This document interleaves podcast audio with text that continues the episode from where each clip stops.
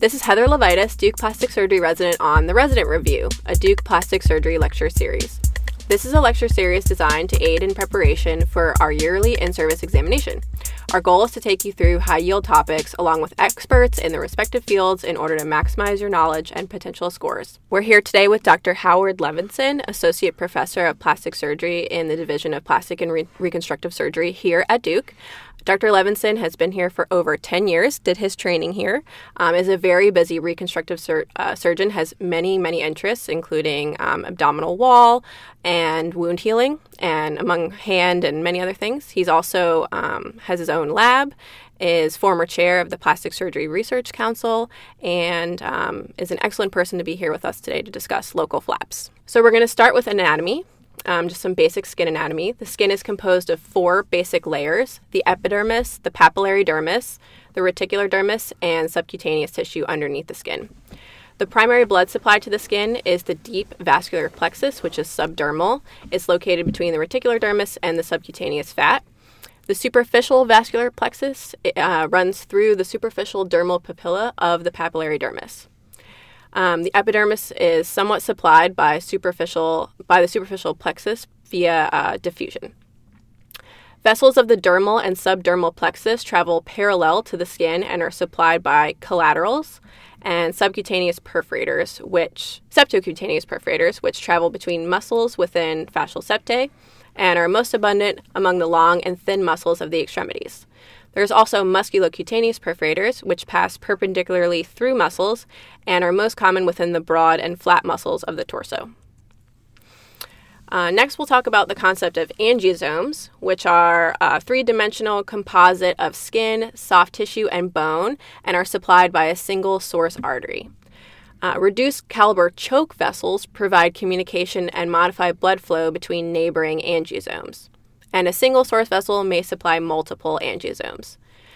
Knowledge of source vessel location and angiosome boundaries may help increase flap viability by designing within known angiosomes, um, the boundaries of the flap. As far as vascular classifications of local flaps, uh, the first classification is a random pattern flap, which has no single dominant vessel. It's primarily supplied by the dermal and subdermal vascular plexuses. Axial pattern flaps are supplied by a named artery and vein and allow for a longer flap design within a narrow pedicle. There's also reverse flow random pattern flaps, which are more an axial flap design, and the source vessel is divided proximally, and the blood supply is dependent on retrograde, retrograde flow through the distal artery. As far as tissue classification for uh, flaps, we have cutaneous flaps, which possess all the layers of the epidermis and dermis, as well as the superficial fascia. And then there's fasciocutaneous uh, flaps, which contain all layers of the epidermis, dermis, subcutaneous tissue, and deep fascia. These generally have a more robust vascular supply and are utilized in larger defects requiring an intermediate level of bulk. They can be designed as local, regional, or free flaps, and can sometimes also be sensate, depending on how they're designed. Next uh, classification for flaps is a musculocutaneous, or um, in some cases just muscle flaps. Musculocutaneous flaps possess all the same layers as fasciocutaneous flaps, but also include muscle. Generally speaking, they have a greater arc of rotation, increased bul- uh, bulk, and are classically thought to have improved function and more resistance to infection, although recent publications have shown that that's not necessarily true. They're commonly used for reconstruction of breasts, irradiated wounds, and in pressure sores. Musculocutaneous flaps are usually favored over muscle flaps because inclusion of a skin paddle allows for uh, improved flap monitoring, and we see this here at Duke clinically. Heather, I think you missed a lot. Um, I think you missed the concept of bone. And so how does bone play into tissue? It's really not tissue classification, it's flap classification. Right. And so how would you incorporate bone? So you could incorporate bone on its own, um, just as a bone flap. What's or, an example of that? Like a free fibula flap. There are other ones as well? Yep. Iliac crest. Iliac crest. Scapula. Good. Scapula. Mm-hmm. Good. All right. So you can have vascular su- supply to the blood al- to the bone alone. Mm-hmm. What else? Um, you can include muscle with your bone. Correct. So like you can include flexor hallucis longus muscle with your fibula. Correct. If needed. Let's see. You can include... Uh, muscle with your scapular flaps, correct, like latissimus if you needed, off correct the subscapular system. Correct. Same with actually probably any of the bone flaps. Right. Because what you do is if you trace the proximal artery far enough proximally, mm-hmm. you could end up at the aorta. But the point being is that if you chase it far enough proximally, you can find branches to muscles. Right. Right. And so you could have a osteomuscle flap. Mm-hmm. You could have an osteomusculocutaneous flap, mm-hmm. right? Like a free fibula can be that way. So I think the take-home here is starting from looking at the different tissue from skin alone to fascia to muscle to bone. They can be u- used independently or or in a lot of different combinations. This is good background to understand things, but this is not really uh, in-service question. In-service questions you get much more specific to specific flaps and pros and cons, and those flaps continue to evolve and grow as people have different interests in developing new flaps and using them and testing them. And so the f- flaps du jour of the of the day will change over the years. They right. have. There are a few that are tried and true um, that have withstood the agents of change, and there are you know other ones that have gone out of favor. Right. Um, so that will continue to probably happen for quite a long period of time. Yeah. Um, with them, but understand the basic principles behind them, and and, and, and and then you can decide they're basically tools to solve problems. And then the issue becomes how do you use the tool, which tool do you want to use, and what are the techniques to use that tool. Right. And that's an excellent segue into the next uh, couple uh, topics we're going to talk about. Um, have to mention the Mathes and Nahai classification for musculocutaneous flaps. Um, this is a commonly tested concept on the in-service for us. Um, type one has one vascular pedicle, and examples of this type are gastrocnemius flaps um, and tensor fascia lata. Those are type one. Type two has one dominant pedicle plus one minor pedicle, which the flap cannot survive on alone. This would be an uh, examples of this would be soleus, gracilis, and biceps and rectus femoris. Type three have two dominant pedicles. Um, examples of this kind of flap are gluteus, rectus abdominis, and serratus anterior. Type four is segmental uh, pedicles, um, so it can survive off of a segmental blood supply. Examples of this are tibialis anterior and sartorius.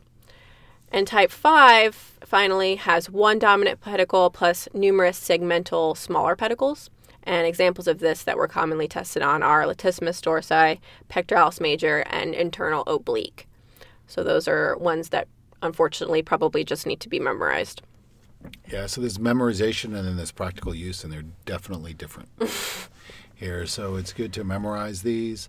It, it turns out that the class five of the dominant and numerous segmental smaller pedicles, what's really important about this is that the latissimus dorsi can survive off the segmentals, even if you were to uh, cla- uh, um, cut through the dominant pedicle, whereas a um, soleus muscle or, or rectus femoris may die if you cut its dominant pedicle, which is, these are the type two flaps. Interestingly, gracilis can survive without its dominant pedicle. Wow, okay. Um, and so actually can rectus abdominis, which is, you know, you can actually lose both its dominant pedicles and survive.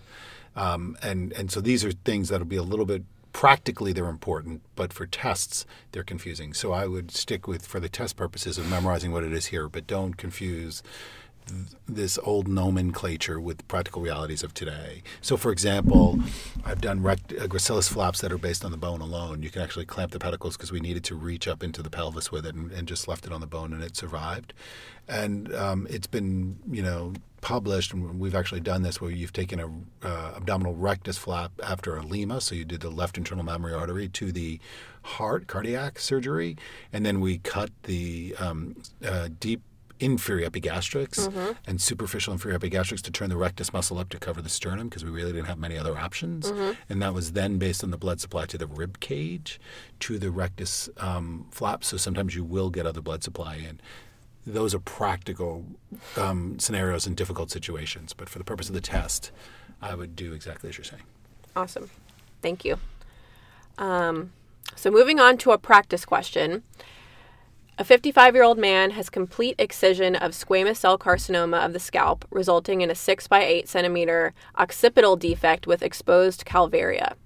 Reconstruction with a lower third trapezius island flap is performed. Which of the following arteries is the major blood supply for the flap?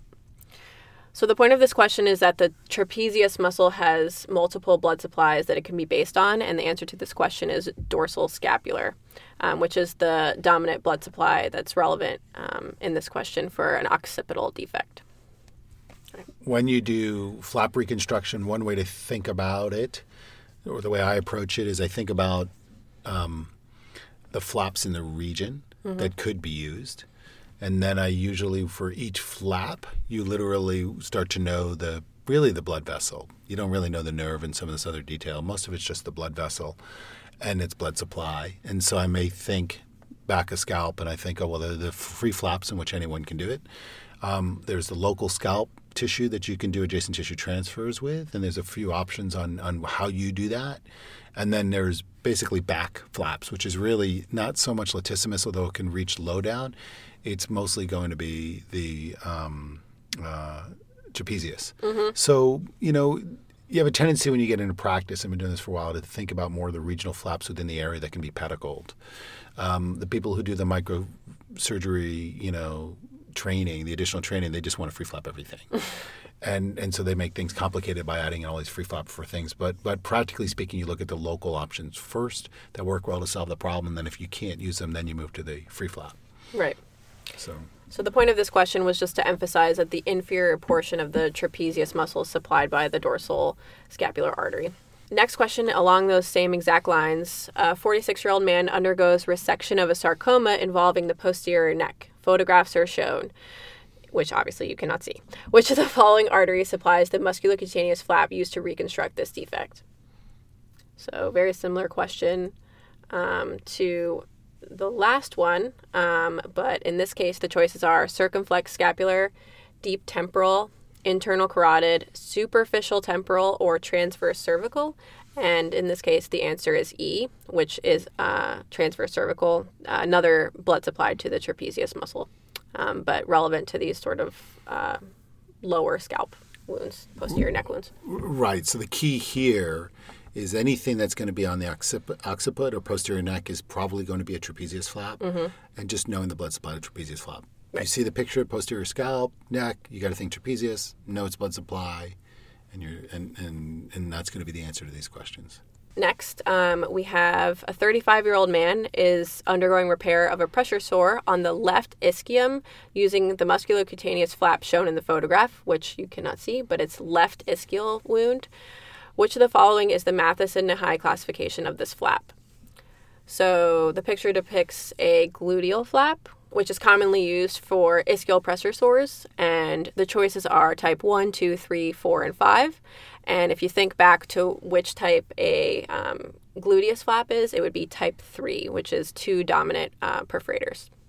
Moving on to some more principles of local sort of random flaps. The first one we'll talk about is an advancement flap. Okay, wait, before you jump too much into this. So mm-hmm. we talked before about skin, fascia, muscle, bone yes. as the basis for flaps. Right.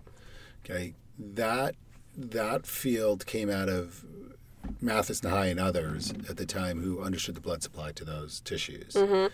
When we're talking about advancement flaps, just to kind of get things straight, we're historically going out of order. Yeah. These flaps are much older than the combined flaps we just talked about, number mm-hmm. one. Number two is um, at the time they were called at the time they were called flaps, um, and we can still call them flaps today, but they're different than the um, combination of skin, muscle, bone flaps because these advancement flaps are really skin only, mm-hmm. number one. Number two is they're not really based off known blood supply, named named blood supply per se. Right. That being said, remember a skin flap, for example, an example of a skin flap, a pedicled skin flap could be a parascapular or scapular. Mm-hmm. You can do that. The radial forearm is a can be a fasciocutaneous or a cutaneous skin flap. The kite flap, the intrinsic flaps on the hands can be like skin flaps. Um, you can use them off named vessels, but a lot of the skin flaps, the advancement flaps, which Heather's going to talk about now, are more moving tissue and following principles that go back to the earlier twentieth century when plastic surgery was evolving of how do you use local tissue within the area to solve the the defects, the problems that, that military and cancer and people like that were facing. And so we didn't have the anatomy well known. So you had to follow a basic principle right. of how much tissue could you take uh, in the area and move it around safely so it would reliably survive. Um, we're calling them advancement flaps, but that's really, you know, that just to get some clarity of what's around it. And so there are basic principles. And then this all follows geometry. Yep. And so at the time, there was a lot of discussion about geometry, geometric patterns, and the mathematics behind it, which have since been lost because we realize we don't need all that information to be able to do the procedures. And our field is evolving with newer concepts to fit in our minds. Mm-hmm. And so you'll hear certain concepts that at the time were the rage and now are a little bit more difficult to understand. Um, and there's, for any given defect, there's probably a variety of different adjacent tissue transfers that can be done most of the time, not all the time. And so I kind of go by adjacent tissue transfer rather than advancement flaps. And the other reason why is when it comes to the C P T coding, which is what you all need to do to get paid, it goes under in the C P T book the fourteen thousand code, one four zero zero zero, and the permutations of that code. And they're all adjacent tissue transfers. Mm-hmm. Okay, so I would advancement flaps are fine. I'd call them more adjacent tissue transfer flaps. Right. All right. Well, then, um, along those lines, um, there's a couple different types of what have historically been called advancement flaps, and and what we now sort of call adjacent tissue rearrangement. Um, the first example is just a, a straightforward linear advancement flap. It's a single advancement flap. It's kind of an extended primary closure. It's utilized when defects are large and requires significant tension to close. The flap is designed by making parallel incisions along a tangent parallel to the defect, and the flap is elevated at a depth which matches that defect. Additional flap advancement may be achieved by utilizing Burroughs triangles. The next question is, a seventy-nine-year-old woman comes to the office because of a large scalp defect following Mohs surgery for basal cell carcinoma. A rotation flap is designed to cover the defect. There are photographs of this that are shown. At the completion of the procedure, a large dog ear is noted at the pivot point of the flap. Which of the following is the most appropriate next step in management? Is it Burroughs triangle, compression, direct excision, staged advancement, or observation? And the answer to this question is observation, because we know that large dog ears, particularly of the scalp, have a tendency to settle down over time. And if needed in the future, you can do revisions. But um, the answer to this question, even with a very large dog ear, is that you just observe. Its scalp is unusual like this. Don't make the mistake in your practice of leaving dog ears and expect them to settle. They won't. The patients will come back. You'll be unhappy. They'll be unhappy. And then you got to deal with it.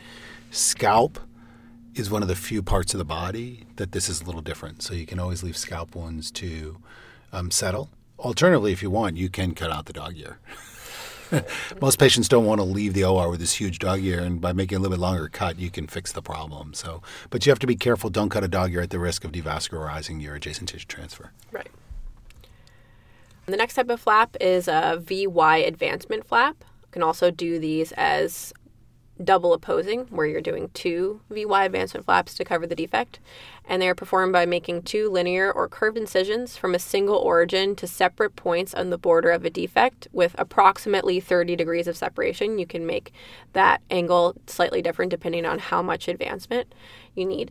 And the resulting triangle should have a length two to three times the defect diameter and a width equal to the defect's greatest width, so that you have enough tissue to cover your defect.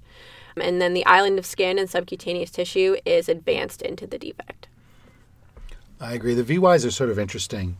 You can do a V Y uh, for face lesion, or V Y for back or buttock lesion, for example, or V Y for fingertip. Those are the three areas that come to mind. What's interesting is the blood supply to those V Ys are different depending on the anatomy. And, and so, for example, um, a V Y to a fingertip, you actually want to undermine the flap. You want to make a cut to the skin and undermine the flap. The blood supply is coming through the fat. So you want to be careful when you spread through the fat.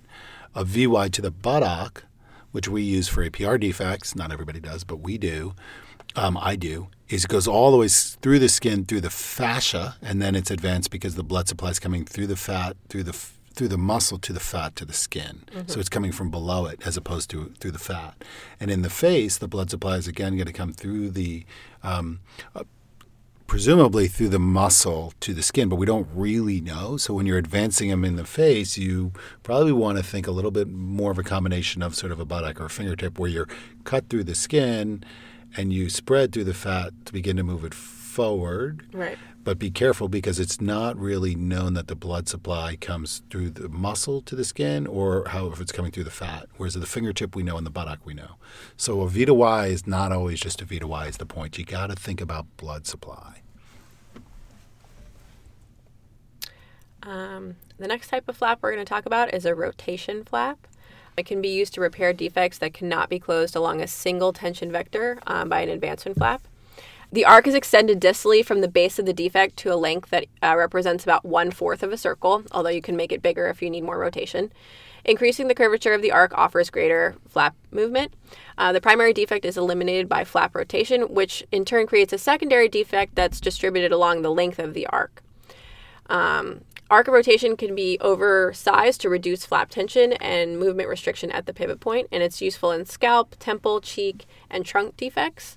And long incision lines may make rotation flaps a less appealing choice in many facial locations. The next type of local flap we'll talk about is a Z-plasty. It's a relatively simple transposition technique used to lengthen a contracted scar, break up straight lines, and rearrange the contour of soft tissues. You can also use them sequentially if you have longer scars that you need to break up. Symmetry is the basis of a Z-plasty design. The lateral and central limb lengths and angles must all be equal to each other. The design produces two thirty, sixty, ninety triangles in the way it's generally used. And the Pythagorean theorem demonstrates that changing the lateral limb to central limb angle will change the length of the central limb axis after rearrangement. So this is commonly tested on the in-service, and I still have not come up with a good way to remember how which degree of lateral limb to central limb angles correlates with which percentage gain in the central limb length. But thirty degrees correlates to twenty-five percent gain in length, forty-five to fifty, sixty to seventy-five, seventy-five to one hundred, and then ninety degree angles uh, correlates to a gain in length of one hundred twenty percent, which I can't say that I've ever seen used um, in clinical practice. So the question is, which is the theoretic gain in length achieved by performing a Z-plasty with angles of seventy-five degrees? And the answer is D, uh, one hundred percent gain. All right, next flap is the rhombic flap. It provides a method to fill a primary defect with reduced suture line tension. And the primary defect is essentially converted into a four-sided parallelogram with equal lengths and angles of sixty and one hundred degrees, one hundred twenty degrees, excuse me. The modified defect serves as a template for the flap. An incision is performed from one of the obtuse tips extending to a length that's equal to one of the uh, four-sided parallelogram lengths. At the distal tip of this incision, a second incision with equal length is made parallel to one of the near sides of the rhombus, producing a sixty degree angle. The flap is then lifted and transposed into the defect, redirecting the tension vector by ninety degrees. So let's talk about some complications of these transposition flaps. The ones that are commonly tested and discussed are pin cushioning and trap dooring, and these are terms used to describe the elevation of a flap or graft above the surrounding skin.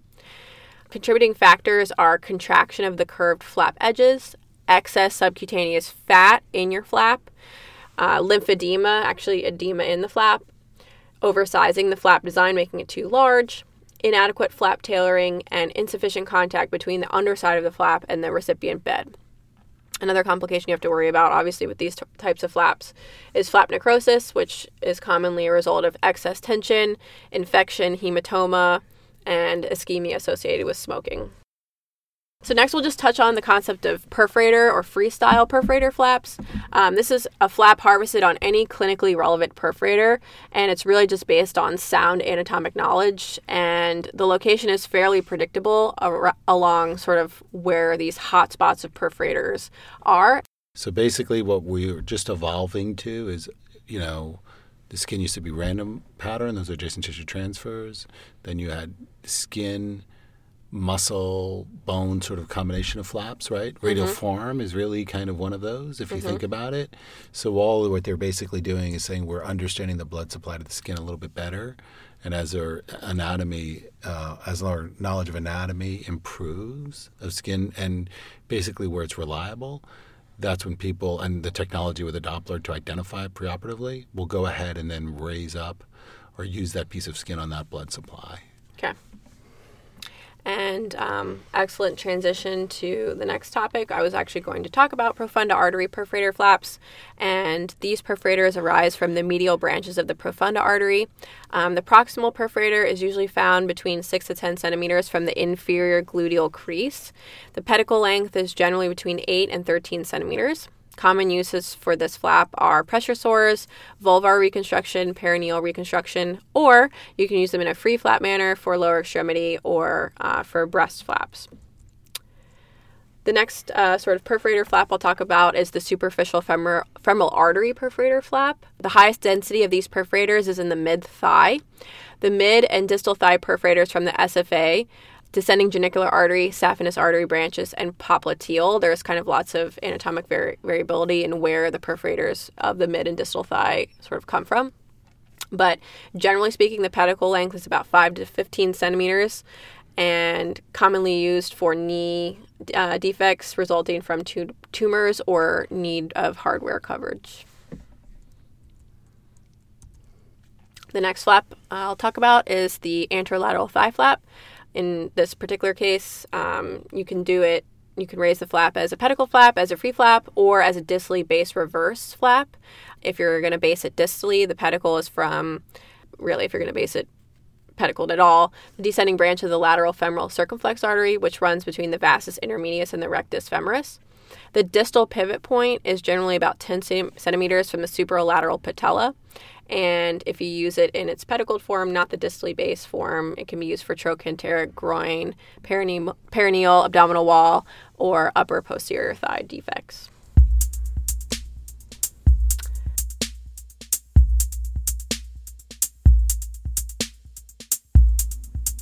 So the first thing we'll talk about is homodigital flaps, where the source of donor tissue is from the injured digit. And these provide intermediate, um, sort of near normal sensibility. The donor tissue must be from outside the zone of injury. Um, and something to think about, especially when you're in the emergency department, this method often requires a small amount of bone shortening to actually facilitate the flap inset. The first uh, flap we'll talk about to address fingertip injuries um, is the volar V Y flap, which is useful for dorsal oblique and some transverse geometry type injuries. And this flap uses tissue adjacent to the wound, and it's designed with wound edge, uh, with the wound edge as base of a triangular flap, sort of a V Y as we talked about earlier. And really, you can advance the distal edge about one centimeter unless the incision is carried proximal to the D I P flexion crease. I, I think as you're getting into these flaps, the first thing is to talk about which which ones not to flap. Right. Right. So yeah. Which fingertip injury wouldn't you flap? So if you had, for example, a volar oblique flap that was less than one centimeter. A volar oblique defect, not a flap. Def- defect, excuse right. me, of the fingertip. And you had exposed pulp but no bone. What's the treatment for that? Just dressings. Dressings, and why? Because you have better sensibility just with moist dressings on a... Granulating tissue yeah. and epithelialization is better. Right, even right. than a skin graft. Well, the skin graft is the thing, right? Skin graft, because right. you wouldn't really probably flap that. But yeah, so that's the first thing. Once you get past the pulp, you're then looking at what? What changes your mind to begin to think about flaps? Um, the size of the defect. Not in the size. And contracture, because you're crossing the flexion crease? Not the contracture. There's one key and anatomic structure that pushes you to think about flaps. And you don't have exposed bone? It's exposed bone. Okay, yeah, okay, bone. Right? Yeah. Because what you're talking about is traumatized fingertips or cancer right. on fingertips effectively, right? Mm-hmm. And once you have exposed bone, you know you, you, you can't let it granulate. Not going to work. They don't work. You can bury your head in the sand, but they won't work. You'll figure that out after a few months. Um, skin grafts don't work, right, on them. So for the most part, you're doing them to cover exposed bone. Right. There's probably some exceptions, but for the most part. And so then when you start at the fingertip, you can just say, what are the flaps at the fingertip for exposed bone? If you were to just quickly list them before you jump into the details of them. Uh, the volar V Y. So volar V Y. You have the Cutler flaps that are the lateral V Y. The two lateral V Y s, which most people don't do. Right. Why? Um, I guess, I don't know. To me, they just seem technically challenging. No. The reason they don't do them is because the scar ends up directly in the fingertip. Ah. And so when you go to pick up something, you're pressing on the scar mm-hmm. because the two sides end up coming together right. in the middle. So that's why you don't see the medialateral V to Y's. Okay, those are more historical. Um, possible to do them, but that's just sort of the reason why, so you understand that. So you have a, a volar-based one. You have the lateral, medial, or radial and ulnar-based mm-hmm. flaps, right, that could be used. Uh, what else do you have? Um, the thenar flap.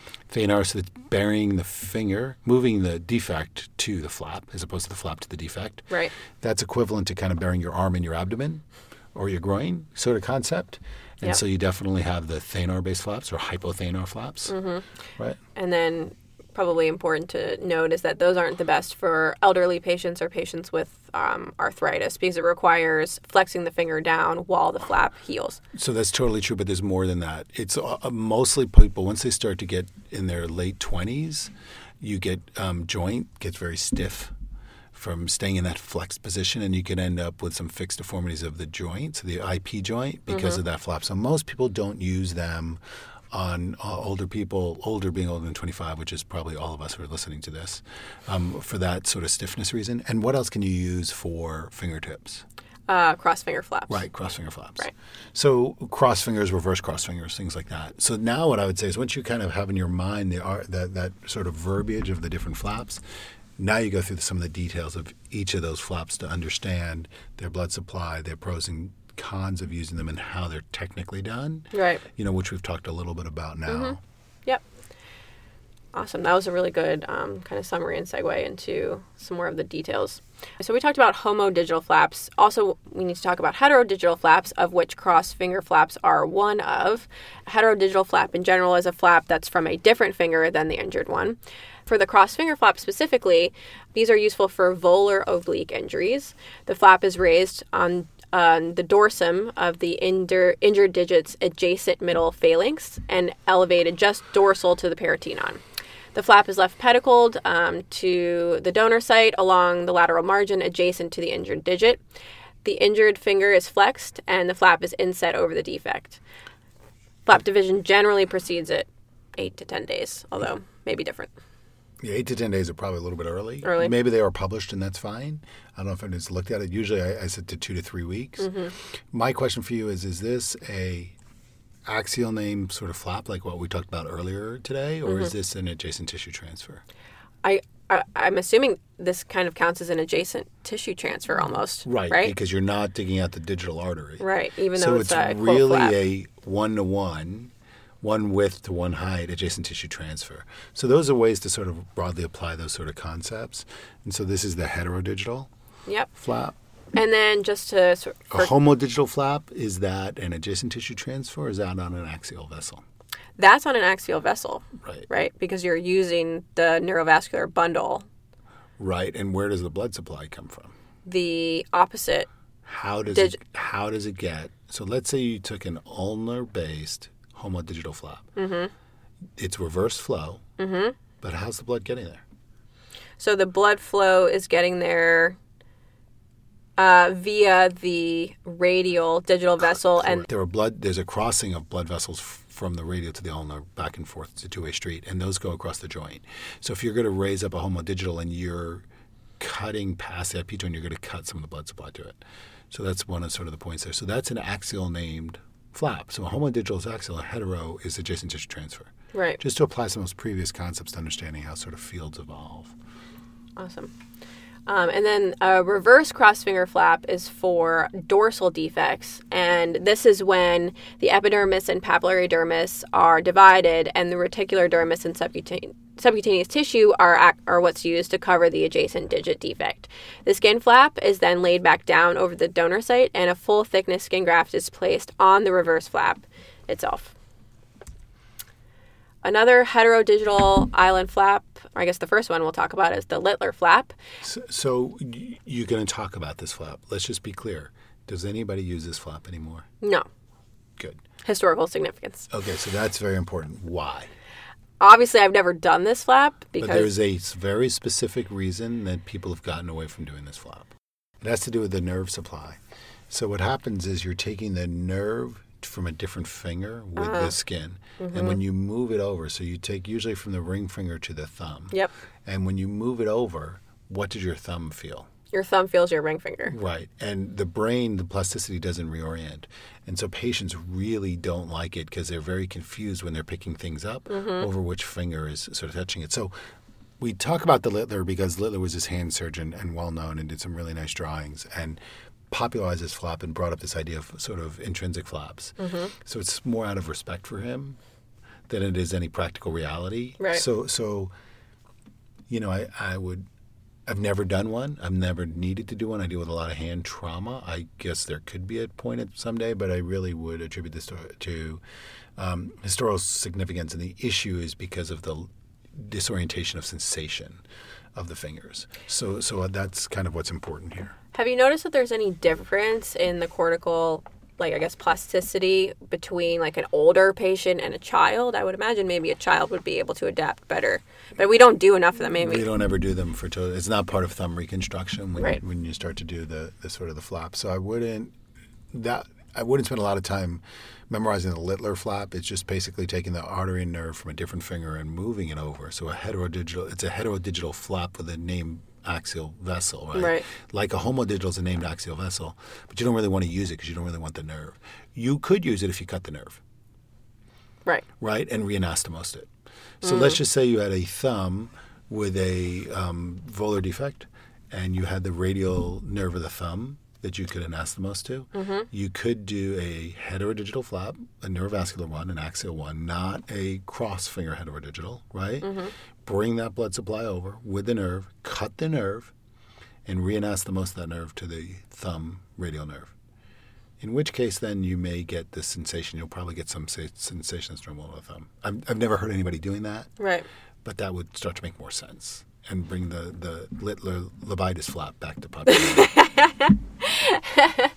um, well, I guess we could talk about slightly more modern and or clinically relevant thumb reconstruction since we sort of talked about the Littler flap, which we don't really use anymore. We'll talk about the Moberg flap, which is technically kind of a V Y advancement flap. We're able to do it in the thumb because the thumb has sort of three blood flow systems. It's a little bit different than the rest of the digits. Well, let's just talk about Moberg because I don't totally agree with everything you said. Okay. First of all, it's not a V to Y. Okay. You can make a V at the base. This is one of those um, sort of quote-unquote flaps. It's like what we were talking about where you take your hand and you sew it to your abdomen, mm-hmm. where you're bringing, instead of bringing the flap to the defect, you're bringing the defect to the flap, okay? Most reconstructions, you're bringing the flap to the defect. A Moberg is different. A Moberg, you're bringing the defect to the flap. What do I mean by that? You're basically skeletonizing the volar um, tissues of the thumb, mm-hmm. which is the fat, skin, nerve, and arteries. Both all neurovascular together, bundles. All together. You just lift the whole thing up. So you leave down tendon and bone. Mm-hmm. And you basically have to flex the I P joint of the thumb, right? There's only one I P joint. There's an M C P joint, which is not what we're talking about. We're talking about the I P joint of the thumb, and you flex it. And that brings that defect into the flap. And you just put the flap back down. So you actually don't move the flap forward. You're lifting it up, and you're putting it back down. The difference is you're bending the joint. You can't just bend the joint and expect it to get into the flap because you need to lift the flap up first. Right. Right? So it's separating from the bone and tendon, and you bring right. it back down. So it's really the radial and ulnar digital vessels, the thumb, that supply it. That's really all you need to know. Um, you can do a V to Y component to get a little bit more advancement at the base of it. Yeah. I don't know that that really matters for this, um, but it's really br- the key is bringing the bone or the defect to the flap. Got it. And then just to note, the um, since you're bringing the radial and ulnar um, digital arteries with you, the dorsal blood supply to the skin is still present based on the branches of the first dorsal metacarpal artery and branches of the uh, direct branches of the radial artery. You could do a V to Y in the thumb, but rarely would you get just a fingertip injury of the thumb. Let's right. say you get the fingertip the same way you get a fingertip injury of the other four fingers, right? But if you did, you could absolutely do a V to Y of the thumb the same way you do with other digits. The issue is you don't usually end up with that. It's usually a much more extensive volar soft tissue defect. And for those other fingers, you would treat a volar soft t- tissue defect with what? The other things we talked about. Right, which are the homodigital, yeah. right? Homodigital, not usually thenar, not usually. Most commonly, it's probably cross fingers, cross finger. Right? That you could do it.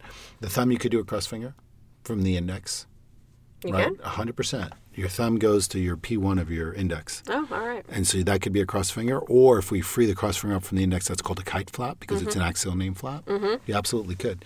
Or the Moberg then brings it up.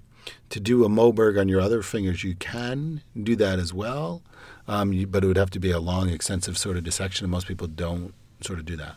But yeah. you could. But just a little break for some questions. An eighteen-year-old man comes for evaluation four days after he's sustained an avulsion injury of the pad of the index finger of his dominant right hand. A photograph is shown, which you cannot see. The part was never recovered, and the patient has been performing dressing changes. The defect is two point five centimeters squared and extends to the distal phalanx bone. Coverage with which of the following flaps is most likely to result in fingertip sensation closest to pre-injury? And the choices are cross finger flap, which is wrong because it's not innervated. First dorsal metacarpal artery flap, which doesn't make any sense anatomically in this case. Homodigital island flap, which is the answer. And reverse radial forearm flap, which is way too big for this defect. And then a thenar flap, which is not sensate. So I think that's the point of this question. So let's talk about the homodigital island flap for a second. How do you do it? Well, I believe in this case, since it's the index finger, you would want to raise it off the ulnar uh, neurovascular bundle just to protect your pinch. Okay, so you raise it up, and then where do you cut? I guess sort of you design your flap. P one over P one uh-huh. on the ulnar side of P one of mm-hmm. the index finger. Okay, you cut through the skin. Mm-hmm. Do you cut through the fat? Yes. Yes. You have to. Yeah, to get to the bundle. Now you get to the neurovascular bundle. Do you cut through it? Yeah, you have Which to. Which part do you cut through? The proximal part. Proximal part. Do you cut the nerve? Yes. So you cut the artery and the nerve. Yes. And then you take this, and now it's distally based, and you turn it up. Yes. Right? So what's the nerve supply? You don't have one. Right? Cut the nerve. Right. Some people talk about sewing the nerve to the other nerve. But to the other side, which would be the ulnar nerve. But that doesn't really make a lot of sense. Right. Because you, you don't have a long enough stump. Right. Because your ulnar digital nerve, to be able to sew to it, you know, has to be at really at probably the P I P joint. And your your nerve that you're bringing with it probably isn't going to reach. Mm-hmm. So it's really not an innervated flap. Right. So I, I don't know the literature on this. Um, I can tell you the reverse radial forearm doesn't make sense for a fingertip. We never use those. A thenar flap is burying the finger. We generally don't like to do it, but an eighteen-year-old, you can do it. I'm not sure between a cross-finger flap, a homodigital island flap, and a thenar flap that the literature supports that one gives more sensation to an, than another mm-hmm. and two-point discrimination for outcomes. Um, maybe there's an article on it. Yeah. Because this is very clearly stating which flap gives the most likely for fingertip sensation. Um, if there was no flap, you would say granulated in is clearly the best. Between those three... Somebody wrote some article somewhere that describes that, but it doesn't really make sense to me why that would be. Yeah. Just another example of how these questions um, don't always make the most sense, but the answer they were looking for is homodigital right. island yeah. flap. They're, they're looking for homodigital island. Yeah. There's a nerve in it. I just don't understand it. There's some, there must, there, there, for this to be a correct question, yeah. there has to be an article out there that compares the flaps and looks at two-point discrimination. Right. You know, and I just haven't seen that. I, I personally, in practice, would just do a cross-finger flap for this. Got it. And I think most people would. Okay. All right, next. A fifty-year-old man comes to the emergency department after sustaining an injury to the right thumb. The patient declines revision amputation and states that he does not want to lose the thumb length or the nail. Which of the following is the most appropriate next step in management? And I'll sort of describe the photo to you. It's a dorsally based injury to the thumb distal or yeah the thumb distal phalanx, the germinal matrix and the nail plate over the germinal matrix look like they're intact, and there's some significant injury to the rest of the nail plate and nail bed underneath the nail plate. Don't see any exposed bone, and the soft tissue looks like it's somewhat lacking as well. But the choices are complete the amputation of the thumb proximal to the germinal matrix, obliterate the germinal matrix and remaining nail bed, followed by skin grafting. Transplant germinal matrix from the great toe. Transplant sterile matrix from the great toe, or continue to observe. So in this uh, question, the answer is transplant sterile matrix from the great toe. So because the patient does not want an amputation, this would be sort of your only option for creating a nail that looks even halfway normal. The germinal matrix is intact, so you're looking for sterile matrix to move into the area. I can't say that I've ever seen this done in the acute setting, but this is what the answer, or the question is looking for. Okay, so he doesn't want to lose thumb length. So that tells you you're trying to do some sort of flap closure, right? Mm-hmm. Like a Moberg flap or something of that nature, right? But what they're telling you is he doesn't want to lose the nail yeah. that's remaining. So you could just, you could do a Moberg and close it over. Mm-hmm. But so the first answer is proximal to the germinal matrix doesn't make sense because then you lose the nail, right? Right. Obliterate the germinal matrix and remaining nail bed. So that goes against the wanting to not lose the nail, right? So A and B go away, right? Yeah. Mm-hmm. E is continue to observe. Well, he's got a defect, right? And so just observing it is not going to help you with the nail. Right. Right? So you're stuck between C and D. Um, or reduced it down to. So it's either the germinal matrix from the great toe or the sterile matrix from the great toe. What's the difference then between germinal matrix and sterile matrix? So the germinal matrix is the portion of the nail bed that's most proximal under the nail plate, and it's the part of the nail bed that sort of generates the nail plate itself. Right, right. So germinal comes from what other, what other word? Germy? Germany, correct. Yes, we will get our German colleagues to help. Close, but no cigar. What else is like germinal? Get rid of the L. German what? Gerbils. Gerbils? I have no idea. Yeah, all right. Germinate? Germinate. What does germinate mean? Like, I think of plants. Yeah. It's pollinate. Well, that's pollinate. What does germinate mean? You're all right, it's plants. What does it mean? Like spread seed? No. So seed, seed that's in the ground, when it germinates, it grows. Okay. Right? It's growing into a plant. So germinating is growing. So when you transplant the germinal matrix, that's the growth matrix from the toe. When you look at this defect of the person's thumb, he has the thumb epinicular fold in the growth plate intact. Right. Right? The germinal matrix intact. Yeah. What's the sterile matrix? That's where the nerve grows along. Yeah. So what it's basically saying is the nail, for the nail to continue to grow, you need to give a sterile matrix down. It's a very specific kind of cell types that live there. If you just put a skin graft down, right, they're not a sterile matrix. They'll form that epithelial sort of layer, the keratin layer, mm-hmm. and then the nail, when it hits the skin graft, it's going to just pop up in the air. Okay. Right? Because it's going to hit keratin and just go flying up in the air, and they're not going to get their nice nail. Right. So you need this the properties, the physical properties of a sterile matrix for the nail to hit that property and continue to stick to it and grow. And so that's why it has to be a sterile matrix that you put down. And the key here, which is rare, rare, rare, I've just, I don't know, I've only probably heard of these being done outside the United States and Asia, is the nail issue. Mm-hmm. Most, I'm just... never think about, oh, we really want to take a piece of your toe. Because what happens to the toe? The toe gets, the, the nail of the toe gets it's mutilated, gone. Yeah. So you're like, okay, so we're going to take your toe, get rid of the nail. We're going to then put a skin graft on your toe so you no longer have a nail on your toe. And we're going to put this up on your thumb so you can have a nail on your thumb. So it's reported, it's feasible, it's just very unlikely. And most people have a trauma to their thumb in the practical setting are not going to push you for that. Right. But it's good to know, and it's important for the in-service. All right, just a couple more uh, topics to cover. Uh, the first, uh, dorsal metacarpal artery flap. We kind of alluded to it earlier. It's an additional option for reconstruction of volar thumb injuries, in addition to the Moberg flap and the Littler flap, which is of historical significance that we talked about. It's a neurovascular pedicle flap based on the first dorsal metacarpal artery, which is off the radial artery.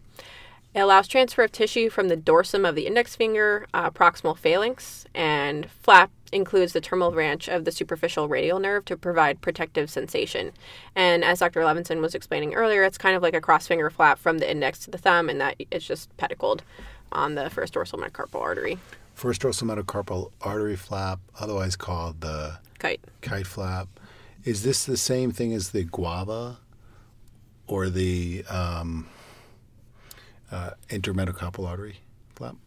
Mm, I get them all mixed up. Right. That's yeah. why I'm asking you the question. No. Are they the same? No.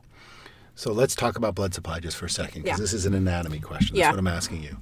The first dorsal metacarpal artery really doesn't totally tell you the anatomy. It tells you, it does to a degree that tells you it's the first, it's, so it's the thumb, it's dorsal in the back of the hand, and it's a metacarpal artery. Mm-hmm.